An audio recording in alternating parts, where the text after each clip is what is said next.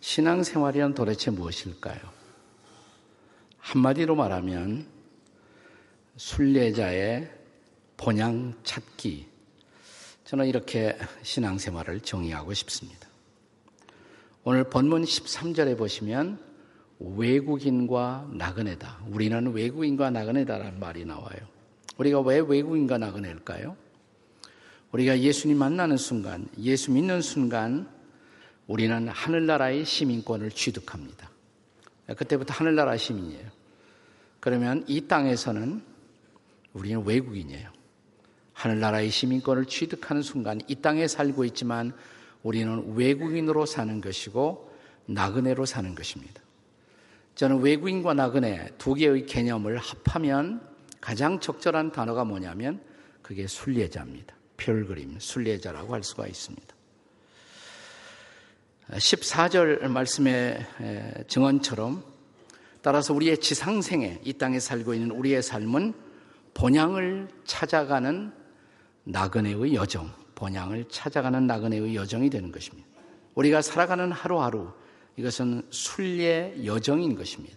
순례 여정을 영어로 말하면 Pilgrim's Progress예요. Pilgrim's Progress. 이것을 우리의 선배들은 천로역정 이렇게 번역한 것입니다. 존 번연이라는 사람이 1600년대에 쓴 이 책의 제목이 바로 Pilgrim's Progress, 순례자의 여정 혹은 천로역정이라고 번역을 한 것입니다. 예, 존 번연의 천로역정은 태어날 때부터 아, 기독교의 가장 위대한 고전으로 등극했습니다. 고전이란 뭐냐? 고전이란 누구나 다 아는 것, 그러나 별로 읽지 않는 것, 그게 고전이에요. 네. 철로역정을 아무도 모르는 사람 없어요. 나 철로역정을 정말 한 페이지도 빼놓지 않고 처음부터 마지막까지 읽은 사람 손들어 보라 그러면 별로 못 들죠. 더군다나 철로역정은 1부와 2부로 되어 있습니다. 2부까지 읽어본 분 손들어 보십시오 그러면 더더욱 손을 들지 못한단 말이죠. 오늘도 손들어 보라고 말하고 싶은 마음 간절한데 손들지 못하는 분들이 썰렁할까봐, 쪽팔릴까봐 제가 묻지는 않겠습니다.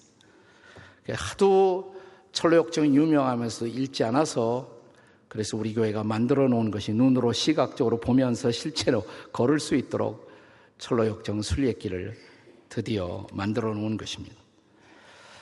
이것은 세계에 하나밖에 없습니다. 본거지인 영국에서도 만들지 못했어요. 오늘 영국에서 두 분 손님이 오셨는데 영국 교회를 대표해서 또 우리 축복하고 또 존 번연의 세계적 권위자이신 피터 모든 교수가 다음 예배 시간에 또 설교를 하실 텐데요. 예, 자기들도 못한 것을 한국 교회가 한다고 너무나 부러워합니다. 사실 천로역정이라는 이 번역된 이 책은 이 땅에서 번역된 최초의 서양 소설이라는 거 아세요? 네, 서양 소설로 이 땅에 최초로 번역된 것. 그게 바로 천로역정입니다. 우리나라에 복음이 전해진 것.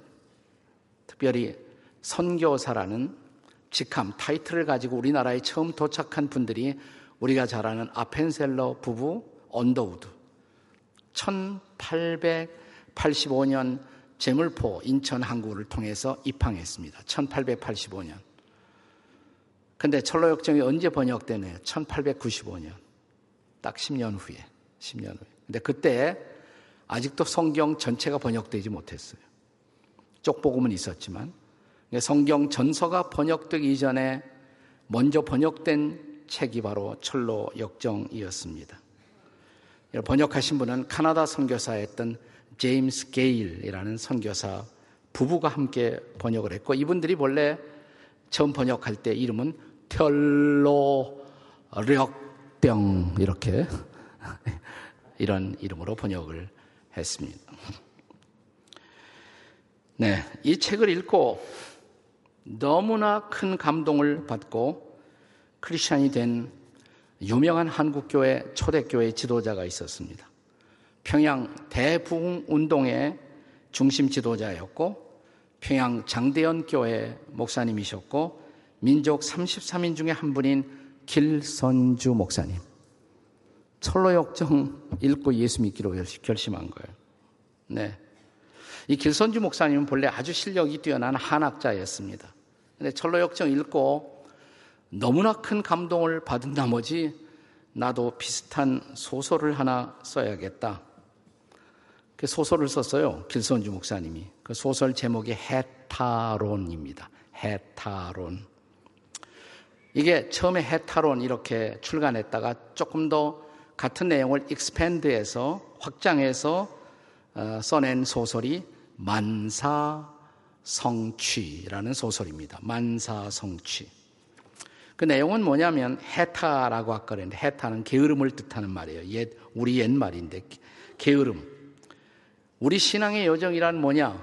소원성을 떠나 성취국을 거쳐 영생국으로 가는 거. 이게 철로역정 본딴 거거든요. 철로역정의 맨 처음에 장망성, 장차 망할성, 장망성을 떠나 십자가를 거쳐 천성으로 가는 거.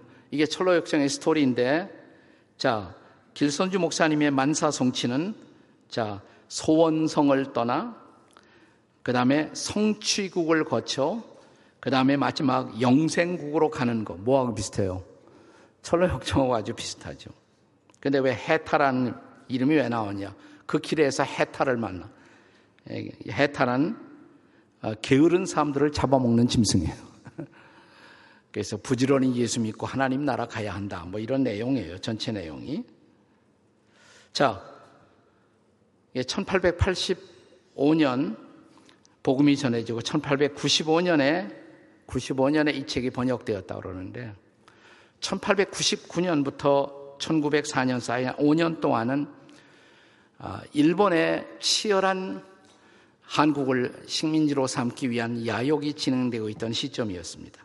그때 일제의 식민 야욕을 경계하고 또 그 당시 무능했던 우리 한국의 왕권을 개혁하면서 우리나라의 독립운동에 헌신하다가 한성 감옥에 갇힌 애국지사 몇 명이 있었습니다. 대표적인 애국지사가 이승만, 이승만 대통령, 이상재 선생, 이승인, 이원궁, 유성준, 김종식, 이들이 감옥에 갇혀 있었을 때 그 감옥에서 함께 나누어 읽은 책이 두 권이에요. 하나는 성경, 하나는 철로역정이었습니다. 그들은 성경 읽고 철로역정 읽다가 몽땅 다 예수 믿기로 결심합니다. 이승만도, 이상재도. 그 신앙을 갖고 그리스도인으로서 나라를 어, 다시 되찾고 나라를 세워가는 일에 헌신을 하게 됩니다. 철로역정은 이렇게 한국 근대사의 초기부터 우리에게 커다란 영향을 끼친 책이기도 합니다. 그렇더라도 지금은 한국의 개화 시대가 아니라 21세기 치열한 글로벌 시대를 맞이하고 있는데 21세기의 글로벌 시대, 지식화의 시대, 포스트모던 시대에도 이 책에 우리가 관심을 가져야 할 이유는 무엇입니까? 우리가 이제 1년 반, 2년에 걸친 필그림 밸리에 천로역정 순례 공원과 순례길을 조성하고 내일 현장석에서 봉헌식을 갖게 되기 전 오늘 이 주일에 감사의 봉헌을 드리는 이유는 도대체 무엇 때문입니까? 그것은 옛날의 순례자들이나 21세기의 순례자들이나 인생을 살아가는 순례의 본질이 변하지 않았기 때문입니다.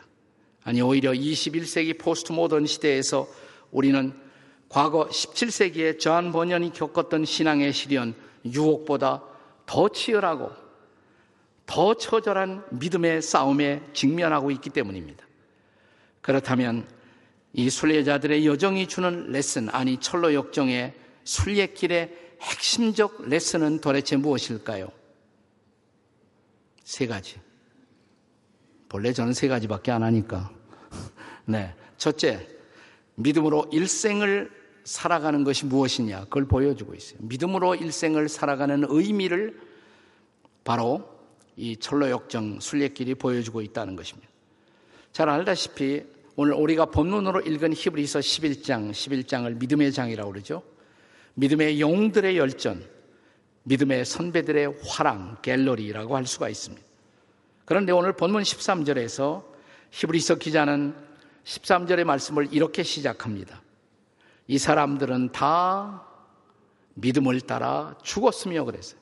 근데 거긴 전제가 있어요. 믿음을 따라 죽기 위해서는 믿음으로 사셔야 돼요. 믿음으로 안 살다가 죽을 때 폼 잡고 믿음으로 죽으려고 그러면 그렇게 죽어지지 않아요. 믿음으로 산 사람만이 믿음으로 죽을 수가 있는 것입니다. 그들은 다 믿음을 따라 죽었습니다. 그리고 이런 그들의 삶과 죽음 사이에서 그들은 수많은 인생의 에피소드를 경험합니다. 거기에는 고난이 있었고 고통이 있었고 시련이 있었고 유혹이 있었습니다. 그러나 그 길을 계속 믿음으로 가게 한 저력, 그건 뭐냐? 하나님의 약속의 말씀이었습니다. 그리고 이 약속의 많은 부분은 하나님이 약속한 것이 많은 부분은 이 땅에서 우리가 당장 누리는 것들이 아니었습니다. 그래서 오늘 본문 13절에 보시면 멀리서 보고 그 약속을 멀리서부터 보고 환영하며 그리고 그 약속의 궁극적 실현인 영원한 도성을 바라보면서 이 땅에서는 외국인과 나그네로 나아갔다라고 성경은 말하고 있는 것입니다. 우리가 철로역정 순례길에 보면 가다가 House Beautiful 혹은 Palace Beautiful 아름다운 집, 아름다운 궁전이 세워져 있습니다. 우리 가평 필그림 순례길에도 아름다운 집이 하나 세워져 있어요. 예, 여러분 들어가시면 깜짝 놀랄 거예요. 들어가면 진짜 아름다워요. 네. 17세기의 옛날 영국 시대의 그런 고전적인 풍으로 안이 다 장식되어 있습니다. 너무너무 아름다워요. 가봐야 합니다. 네. 아름다운. 들어가 봐야 알아요. 겉으로만 보는 것 같고는 다 이 집의 느낌을 받을 수가 없습니다. 자, 이 집에 들어간 크리스천에게 이 집 사람들은 조금 보여주는데, 네. 신앙의 선배들의 여러 가지 기록을 읽어 주었습니다. 이건 우리가 장식하기 전에라 지금은 다 장식이 되어 있는데 안에 내부에 옛날에 찍은 거라 충분히 그 감동을 전해주지 못하는 것 같아요. 자, 크리스찬이 이 집에 들어오자마자 자, 이 집에 있는 사람들이 말씀을 들려줘요. 그 말씀이 뭐냐? 히브리서 11장 33절 34절의 말씀입니다. 같이 한번 읽겠습니다. 자, 시작. 믿음으로 나라를 이기기도 하며 의를 행하기도 하며 약속을 받기도 하고 사자들의 입을 막기도 하고 불의 세력을 멸하기도 하며 칼날을 피하기도 하며 연약한 가운데서 강하게 되기도 하고 전쟁에 용감하게 되어 이방 사람들의 진을 물리치기도 하며 우리의 믿음의 선배들이 어떻게 믿음으로 살았는가를 쫙 얘기해 줍니다. 그 이야기해 주는 신앙 도서들이 또 이 미국 아름다운 집안에는 이 서재가 이렇게 다 장식되어 있습니다. 자, 그들은 이런 하나님의 약속을 믿었습니다. 그리고 믿음으로 그 길을 걸어가는 것입니다. 물론 그 약속을 믿음의 길에서 그들이 당장 누리고 당장 성취한 것이 아니어도 그들은 어느 날 그 약속이 이루어질 것을 믿고 믿음으로 한 걸음 한 걸음 걸어갔다는 것입니다. 자, 가다가 크리스찬들이 이 크리스찬이 절망의 감옥 혹은 의심의 성이라는 곳에 갇힙니다. 꼼짝없이 여기서 죽는구나 생각했어요. 근데 가만히 주머니를 뒤지다 보니까 두루마리가 나와요. 성경 말씀이었어요. 그 속에서 열쇠가 하나 떨어져요. 그 열쇠 이름이 약속이라는 열쇠였습니다. 그 열쇠로 탁 그 감옥의 문을 여니까 문이 열려요. 약속의 말씀은 어떤 인생의 감옥도 문을 열 수가 있다. 그 메시지죠. 그래서 약속의 말씀을 믿고 가면 우리는 마침내 천성에 도달한다. 이것이 바로 철로역정이 주는 가장 중요한 핵심적 메시지예요. 하나님의 약속의 말씀을 믿고 날마다 하루하루 걸어가는 믿음의 행진. 그게 바로 철로역정인 것입니다. 두 번째로 이 철로역정의 중요한 레슨은 믿음으로 인내하며 정도를 걸어야 하는 중요성. 정도로 가야 한다는 중요성입니다. 자, 크리스찬이 이 철로 역정의 길을 순례 길을 가는 동안에 끊임없이 유혹을 받아요. 그 유혹은 뭐냐면 이 길에서 빠져나가고 싶은 디투어하고 싶은 혹은 다른 길로 가고 싶은 탈선의 유혹을 받습니다. 자, 크리스찬이 멸망의 도시를 떠나서 얼마 되지 않아서 만나는 두 사람이 있어요. 고집과 변덕입니다. 고집과 변덕. 자꾸만 고향으로 돌아가자고 계속 이 길을 갈 필요가 없다고 지상의 고향으로 가자고 미혹합니다. 또 조금 가다가 세속 현자, 월들리 와이스맨, 세속적인 지혜의 사람. 이 길을 꼭 가야 할 필요가 없다고 내 뒤에 있는 언덕길로 넘어가면 더 빨리 간다고. 거기 가면 율법이라는 스승이 우리가 가야 할 길을 보여준다고 우리를 믿음의 길에서 떠나 율법의 길로 가도록 유혹합니다. 조금 가다가 또 해석자의 집에 들어갑니다. 해석자의 집에. 자, 이 해석자의 집에서 우리는 거기에 철창에 갇힌 한 사람의 모습을 봅니다. 배도자의 모습, 배교자의 모습. 이것은 믿음의 길에서 탈선해버린 신앙의 길을 떠나버린 비참한 한 사내의 모습. 우리도 이 길을 잘못 가면 이렇게 될 수 있다라는 레슨이에요. 또 이 길을 계속 가다가 우리는 담을 넘어오는 두 사람을 만나기도 합니다. 허레와 위선이라는 사람이에요. 한 친구의 이름은 허레, 또한 친구의 이름은 위선입니다. 그들은 빨리만 가면 되었지 꼭 좁은 문을 혹은 십자가를 통과할 필요가 없다라고 주장합니다. 그들은 결국 위험과 멸망의 새길로 빠지고 맙니다. 자, 크리스찬은 이 길을 가다가 또다시 겁쟁이와 불신이라는 두 사람을 만납니다. 겁쟁이와 불신. 자, 이 두 사람은 거꾸로 와요. 역주행을 해요. 가야 할 길을 향해 나아가는 것이 아니라 거꾸로 오고 있단 말이죠. 왜 거꾸로 오느냐 그러니까 당신들도 이 길로 갈 생각을 하지 말라고. 우리의 생명을 위협하는 사자들이 이 길에 출몰 한다고. 그래서 겁을 먹고 돌아오는 사람.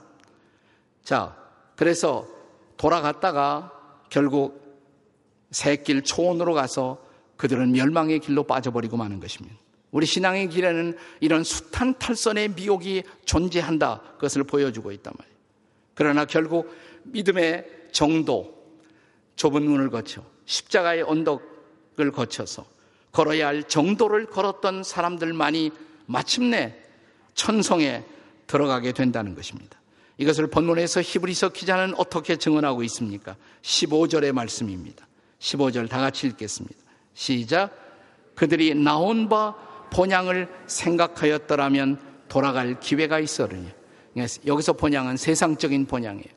세상 본향을 생각하였더라면 거꾸로 돌아갈 기회가 있었지만 돌아가지 않았다는 것입니다. 계속되는 말씀 16절 자 16절 다 같이 시작 그들이 이제는 더 나은 본향을 사모하니 곧 하늘에 있는 것이라 즉 하늘 본향에 대한 사모함 때문에 자 모든 순례자들 우리보다 앞서간 순례자들 그리고 지금 이 땅에서 믿음의 순례를 하고 있는 여러분과 저도 모든 미혹 모든 역경을 승리하고 저 영원한 도성을 향해 정도를 걸어야 한다는 레슨, 그 레슨을 보여주고 있는 것입니다. 저는 종종 투병하는 성도들을 병원으로 신방하면서 이렇게 말씀하시는 분들을 만나요. 제가 기도하려는 목사님 잠깐만요. 저요 낫도록 기도하지 마세요. 이런 분들을 가끔 만나요. 목사님 낫도록 기도하지 마세요. 저 이제 천국 가고 싶어요. 저 이제 그만 이 고통 끝내고 천국 가고 싶어요. 제가 천국 가도록 고통 너무 받지 않고 천국 가도록 이제는 기도해 주세요. 이렇게 말하는 성도들을 가끔 만납니다. 저는 그분들의 심정을 이해할 수 있을 것 같아요. 저는 비교적 해외여행을 자주 하는 편입니다. 근데 해외여행을 해보면 열흘까지는 잘 견딜 수가 있어요. 열흘까지는. 근데 10일이 딱 지나면 제가 걸리는 병이 있습니다. 무슨 병인 줄 아세요? 홈식이라는 병이에요. 홈식. 아, 이제 집에 가고 싶다. 집에, 그만 집에 가고 싶다. 철로 역정은 우리들의 집, 영원한 집, 영원한 본향에 잘 가도록 우리를 준비시켜 주는 여정. 이게 바로 철로 역정. 철로 역정 순례는 우리가 이 길을 정도를 따라 믿음으로 담대하게 그리고 후회 없이 가도록 우리를 돕는 거룩한 레슨으로 가득 찬 여정. 이것이 바로 철로역정의 순례 여정인 것을 믿으시기 바랍니다. 세 번째로 마지막으로 철로역정의 레슨은 뭐냐? 믿음의 우리들의 믿음의 경주가 부끄럼 없이 완주되도록 격려하는 것입니다. 우리의 믿음의 경주가 레이스가 부끄럼 없이 완주되도록 우리를 격려한다는 것입니다. 16절의 마지막 부분의 약속을 다시 한번 상기해 보세요. 이러므로 거기서부터 시작. 이러므로 하나님이 그들의 하나님이라 일컬음 받으심을 부끄러워하지 아니하시고 그들을 위하여 한 성을 예비하셨느니라. 아멘. 우리는 때때로 이 땅에서 철로역정의 순례자들처럼 이 길을 가다가 허영의 시장을 지나기도 합니다. 허영의 시장을 지나요.